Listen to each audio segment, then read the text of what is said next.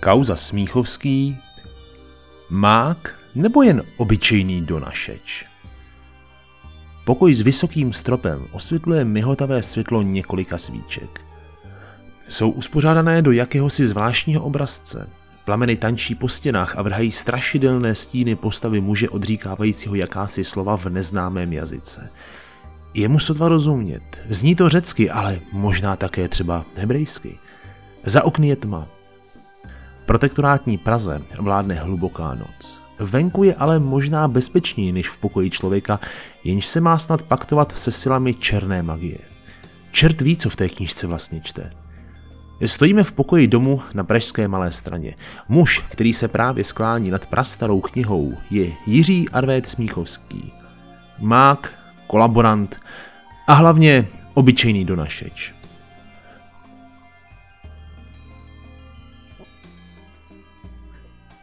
Kapitola první. Od divokých pařeb přes magii k pouličnímu radikálovi. Jiří Arvét Smíchovský se narodil roku 1898 do smíšené česko-německé rodiny.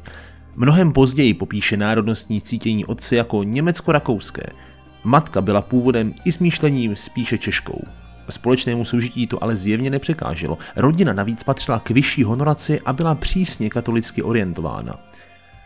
Arvédův otec byl nějaký čas ve styku s Vatikánem, dokonce jej opakovaně přijímá papež Lev XIII. a malý Arvéd s ním měl promluvit několik vět v italštině. Brzy italštinu, jako mnoho jiných jazyků, zcela ovládá a plyná italská řeč je při jeho první konspirativní činnosti dost zásadní.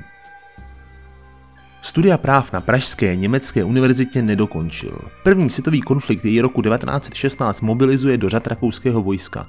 Dostává hodnost poručíka a vzhledem ke své výtečné znalosti italštiny byl odeslán na italskou frontu co by spravodajský důstojník. Motivy pozdějšího zběhnutí na italskou stranu a jeho skrývání se v církevních stáncích kolem města Pisa dosud zůstávají bez hlubšího objasnění. Netrvá však dlouho a Smíchovský pracuje proti Rakouskou-Uhersku v řadách italských špionů. Když válka skončila, do Československa se vrací až koncem 20. let. Předtím ještě dokončuje studium práv a opouští se do dalších vysokoškolských studií. Z období života těsně po návratu do republiky toho příliš nevíme. Možná jen pracoval jako advokátní koncipient pro přední pražské advokátní kanceláře. Brzy se o něj ovšem začnou zajímat i československé spravodajské orgány. Není totiž tak úplně jisté, zda byl z italských spravodajských služeb vyvázán a dál neplní stále nějaký úkol i po návratu do Československé republiky. České prostředí však Smíchovský nepokládá za zcela sobě rovné. Zdálo se mu malé a neuspokojivé. Snad i proto během sčítání lidu roku 1921 a později roku 1931 opětovně vpisuje do kolonky národnost německá. Vedl bouřlivý, lépe řečeno až bohemský život.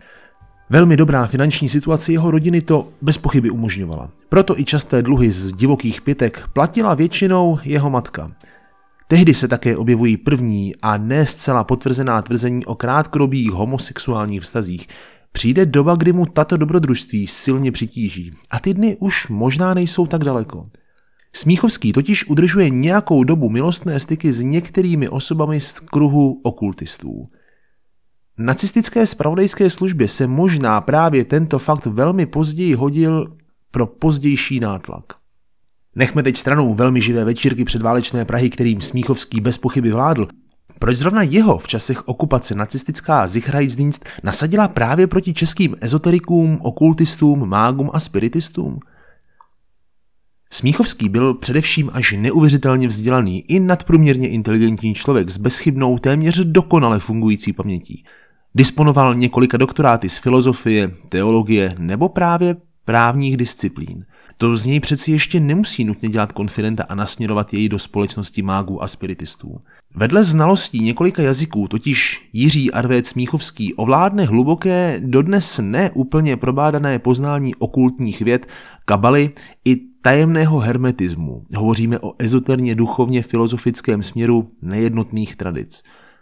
Nepochybně se k němu musel dostat zřejmě během studií filozofie. Záhy jej zlákají především jeho temné stránky.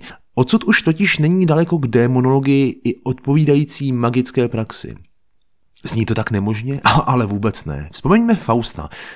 Můžeme říci, že Smíchovský je totiž něco jako, no, řekněme, jeho český odraz. Existuje totiž několik vzájemně se potvrzujících svědectví, že Arvéd Smíchovský několikrát některé rituály temných nauk měl uskutečnit. A nemělo to být zase tak ojedinělé. Údajně se měl dost často pokoušet o magické evokace, rituály a různé jiné pokusy mající magickou podstatu. Během 30. let bylo členství v řadě okultně hermetistických spolků poměrně módní záležitostí. Smíchovský dochází do těch významnějších a na jejich půdě opakovaně přednáší. Řeč pronesl i na půdě společnosti Univerzália předního českého okultisty doktora Jana Kefera. Později jej sám předhodí gestapu. Udržoval styky s předním mágem Františkem Kabelákem, provozoval s ním četné rituály magické povahy i některé experimenty mající určitou podivnou náplň. Zřejmě udržoval i styky ze členy zednářské lože, ale to se nikdy s určitostí nepodaří prokázat. Smíchovský se však pohybuje nejen mezi spiritisty, čas od času je viděn ve společnosti politicky výrazněji exponovaných osob. Poněkud jej to zbavuje aury mysteriózního mága. Koketuje tedy například s Českou stranou národně socialistickou nebo s Československou stranou lidovou. Současně je viděn i na schůzi sociální demokracie, aby nakonec zakotvil v Gajdově národní obci fašistické. Odráží to poměrně zajímavý názorový oblouk, vykonaný tímto již brzy nebezpečným a zavilým kolaborantem. Jeho rádoby politická angažovanost vrcholí v období tak řečené druhé republiky. Smíchovský se někdy toho času účastní útoku na synagogu v ulicích Vinohrad, aby své konání obhájil ochranou vzácných židovských tisků uschovaných v synagoze a zabránil tak jejich zničení. Pravda, nikdy nebyl vysloveným antisemitou, ale členství v Národní obci fašistické zrovna na věrohodnosti jeho tvrzení záchrany tisků úplně tak nepřidává.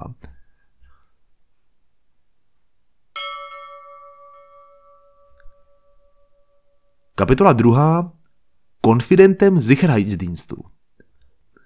Přišel studený, deštivý březen roku 1939. Pražskými ulicemi ještě duní německé boty a nad Prahou se rozevlaje prapor se skobovým křížem. A hle, tu stojí Georg Arvet Smichovský. A zároveň stojíme na prvním rozcestí napříč dostupnými prameny. Většinou se opírají o poválečné výpovědi ze svědků za procesu proti němu.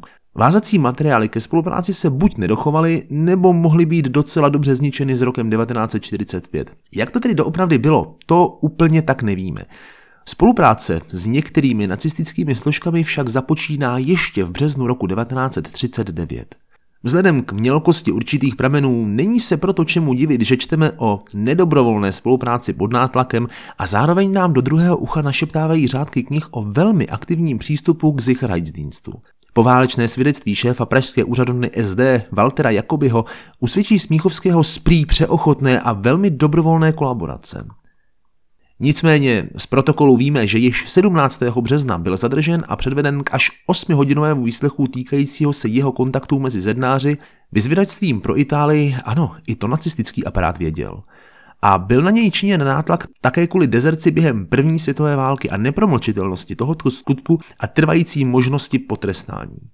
Také se její pánové od SD ptali na jeho homosexuální výstřelky. Naproti tomu mu byla nabídnuta možnost práce právě pro Sicherheitsdienst jako odčinění skutečností proti německému duchu, jichž si Smíchovský měl dopustit. Pravda? Nebo už tehdy účelově lhal? Po konci války dokumenty neexistovaly a při poválečném procesu mohl dost dobře ohýbat skutečnost záchraně před retribuční šibenicí. Sám nebyl zase tak moc ceným člověkem, aby se o něj nacisté sami od sebe zajímali. To dává možná jistou logiku a jakoby ho výpověď staví Smíchovského náhle do pozice přehodlivého obyčejného donašeče, nikoliv do té, jakou sám soudu předkládá. Jeho určení v řadách Sicherheitsdienstu se měnilo a ne vždy hrál roli obyčejného konfidenta. Od začátku spolupráce také hned nebyl nasazen proti českým hermetikům nebo magickým nasvěcencům. První jidášské angažmá spočívalo v nasazení do oddělení SD maskovaného na Prager Zeitungsdienst. Až půjdete ulicí na Struze, vzpomeňte si, tudy někudy možná Smíchovský chodíval. Nebylo to nic než obyčejné rejdiště donašečů, především z okruhu českých fašistů. Smíchovský měl zpočátku podávat hlášení o činnosti českých i německých spolupracovníků této kanceláře. Zpracovávala totiž dodaný materiál od českých fašistů, vypracovala například posudky na Radolu Gajdu nebo jiné čelné fašisty nebo členy fašistické organizace Vlajka do příznačné hloubky. Smíchovský tedy nikdy nemohl být jen řadovým ke spolupráci donuceným chudákem. Jeho pozice totiž vyžadovala už hlubší formu důvěry a zde se trvala až do roku 1940. Toho roku totiž pracoviště SD vážně narušuje poměrně hluboká korupční aféra a záhy je zrušeno. Tehdy byl Smíchovský potichu přesunut do Národní a univerzitní knihovny. Nyní nahlíží do všech fondů univerzitních knihoven znepřístupněných z důvodu jejich uzavření. Byla mu přidělena vlastní kancelář, do ní měl přístup kdykoliv a bez ohledu na denní nebo noční hodinu. Oficiálně byl zaměstnán jako vědecký pracovník. Reálně bylo toto zařazení pouze krycím a jednou ze skutečných náplní jeho činnosti bylo pouze pozorovat okolí. Po válce opět tvrdí, že udání o smýšlení nebo projevech německých zaměstnanců nikdy nepředával. Mimo jiné zde pro potřeby SD zpracuje zednářskou literaturu hebrejka, okultní svazky a vyhodnocuje jejich míru využitelnosti pro bezpečnostní službu. Nelze vyloučit ani scizování vzácných knih tohoto druhu do své vlastní knihovny, které bez pochyby probíhalo.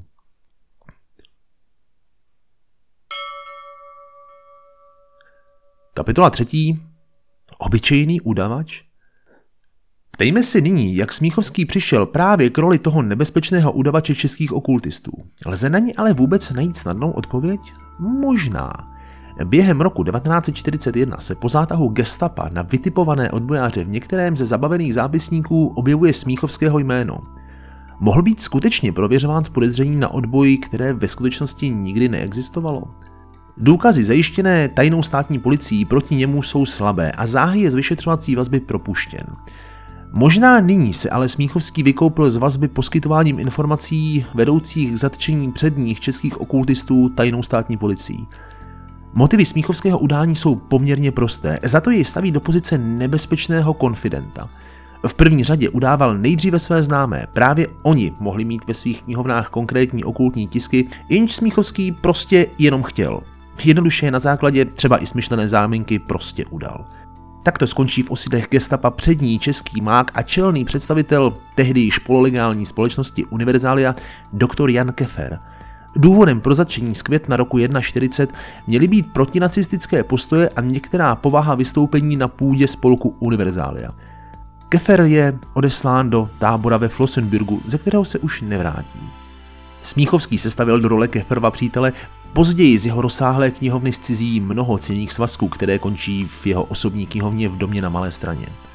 Připravil podmínky pro zatčení Karla Weinfurtera, předsedy okultního spolku Psyché, do jehož řad sám často docházel. Weinfurter sice vězení i kruté výslechy přežije, ale zemře krátce po propuštění na podlomené zdraví. Rozhodující podíl Smíchovského na jeho zatčení dosvědčuje po válce jeho manželka. Gestapo jej totiž zatýká na základě skutečností známých pouze Weinfurterovi, jeho manželce a právě Smíchovskému. Zároveň vytvoří ideální předpoklad k zatčení známé pražské chiromantkyAny Doubkové. Na Smíchovského přímé udání je v sídle okultistického Horev klubu v obci Káraný zatčen poněkud obskurní okultista Petr Pavel Kohout alias Pierre de Lasenic – a tak bychom vlastně mohli pokračovat dál a dál a dál. Smíchovský prostě udělal v řadách českých magiků pořádný průvan. Příbuzní zatčených o jeho řádění neměli nejspíš ani tušení. Často za ním docházeli domáhat se některých informací o stavu svých blízkých a Smíchovský pod záminkou pomoci sepsal udání i na ně. Nesměřovala výhradně jen proti osobám nějak zabývajících se magií. Během své dráhy udavače zařídil zatčení několika židů, pár bývalých legionářů nebo osob, které se mu prostě jen znelíbily při návštěvě některého z podniků. Nijak totiž dál nehodlal slevovat ze svého života Bonvivána a těžkého bohéma. Během roku 1943 takto zařídil zatčení rady Pánka, jenže ji napomenul, aby ve zdech české vinárny u Petříků mluvil česky. Do této chvíle totiž Smíchovský mluví provokativně a záměrně nahlas německy, jak jinak než ve společnosti svých věčně ožralých přátel. Pánek i vlastník vinárny později zahynou v jícnu kamenolmu koncentračního tábora Mauthausen. Některá udání směřovaná SD se po řádném prošetření gestapu ani nedostanou do ruky, neboť mnoho z nich bylo nějakým způsobem spíše osobně motivováno. Kolik osob přesně Arvéd Smíchovský udal a ke kolika zatčení napomohl, to dodnes není tak zcela úplně jisté a vlastní rozpětí se velmi liší. Existuje poměrně věrohodné tvrzení pracující se čtyřmi desítkami zatčených osob, jenž se dostali do soukolí nacistického bezpečnostního aparátu. Většina z nich do roku 1945 a vlastně konce války zřejmě nedožila. Z charakteru jeho fungování ale ne všichni zadržení nutně museli zahynout. Po válce řada z nich ukázala žalujícím prstem právě na Smíchovského jako na svého donašeče. Ne všichni také nutně přitom museli patřit mezi okultisty nebo hermetiky. Jenže i nad samotným a dosti nebezpečným konfidentem se počala stahovat příslovečná mračna.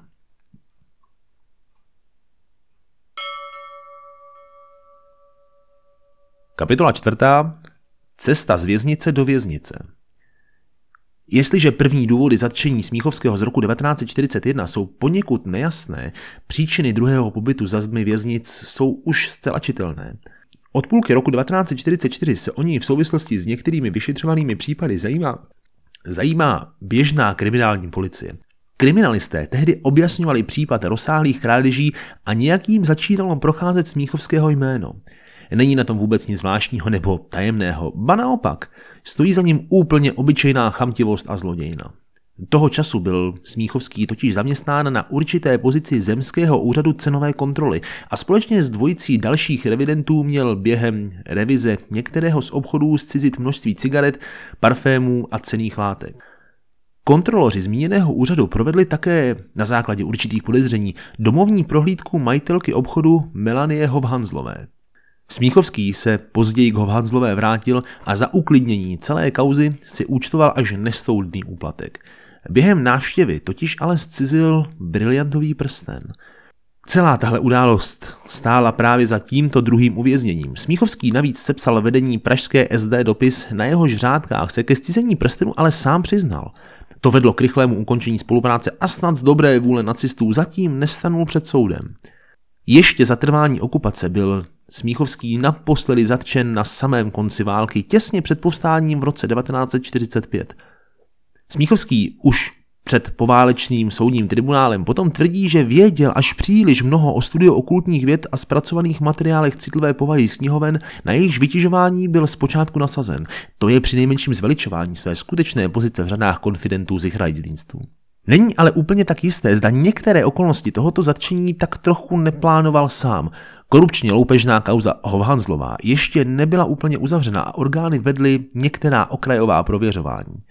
Během nich byl nějak zajištěn ukradený prsten a Smíchovský prý proto opět potuje za zdi věznice.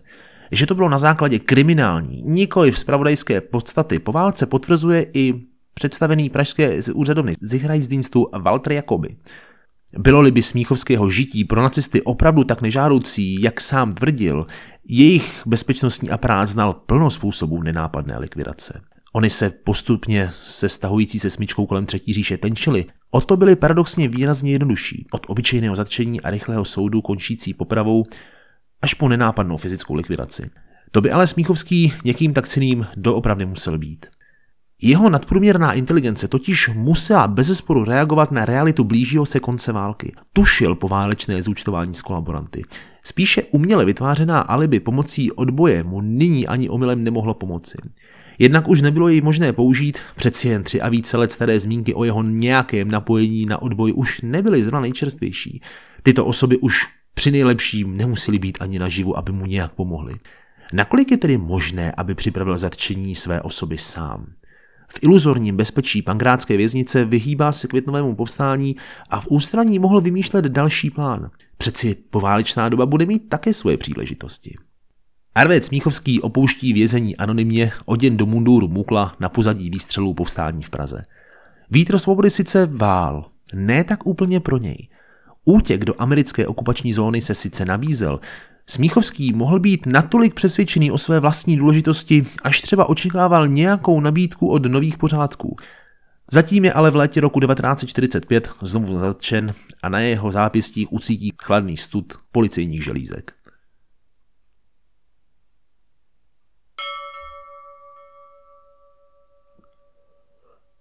Kapitola 5. Opět do našečem.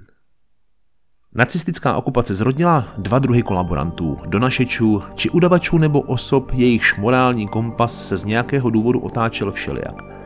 Mohli to být lidé skutečně gestapem donucení ke spolupráci pod hrozbou tvrdých až neúprostných represí, či pod existenci rukojmích z rodinného prostředí v dusném, neprostupném ovzduší strachu nad protektorátem.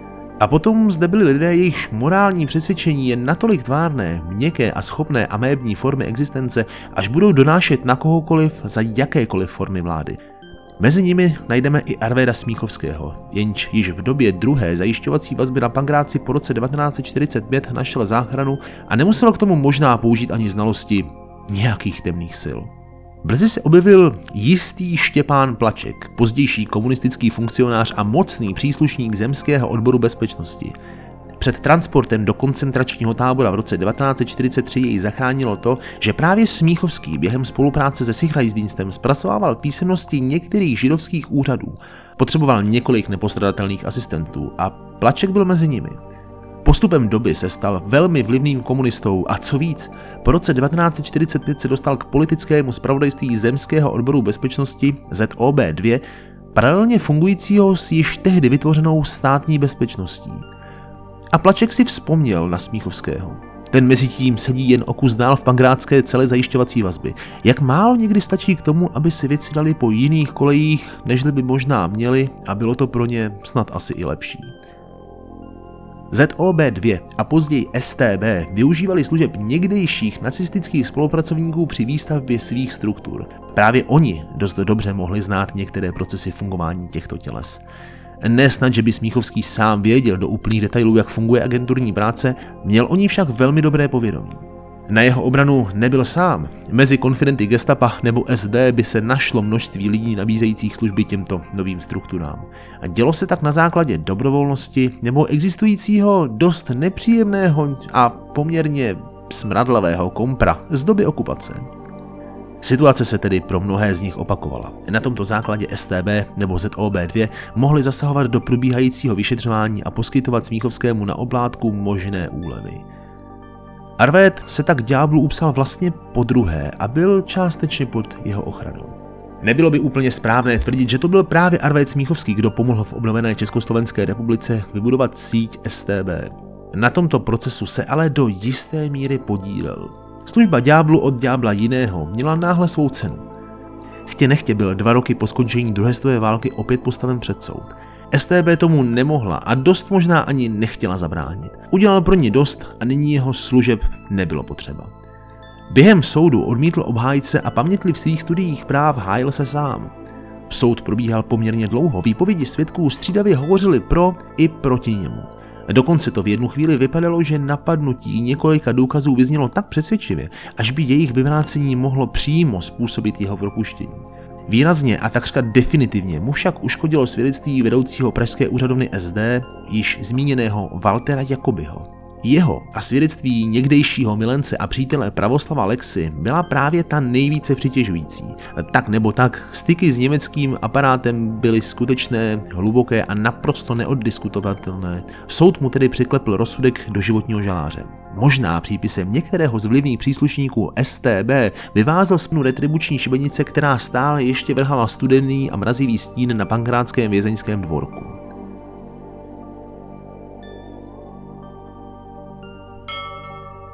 Kapitola 6. Konečná stanice Mírov. Někdejší důležitý spolupracovník Sicherheitsdienstu, Donašeč, Mák a bez pochyby ohromný vzdělanec a vysoce inteligentní člověk Jiří Arvéd Smíchovský stráví několik let v různých pracovních útvarech a táborech nucených prací, aby skončil svou životní pouť v komunistickém vězení z nejobávanějších. Za zdmi Mírovského hradu. Máme-li věřit zápiskům z té doby, nebyl mezi spoluvězni příliš oblíben. Zřejmě se na jeho duševní stránce začalo podepisovat dlouhé věznění v samovazbě i ve zvláštních celách, ve kterých byl držen o samotě. Figuroval ještě jako svědek v některých dobíhajících kauzách z gestapáky, avšak jeho role byly skutečně už jen epizodní. Jeho největší sláva pominula asi tak, jako odhořívají černé svíce při okultních seancích. Byl ještě chvíli považován spíše za prominentního vězně státní bezpečnosti. Po přemístění na běžný oddíl mezi řadové odsouzené se naplno rozjela zřejmě dosud neznámá duševní porucha a snad se snažil praktikovat černou magii.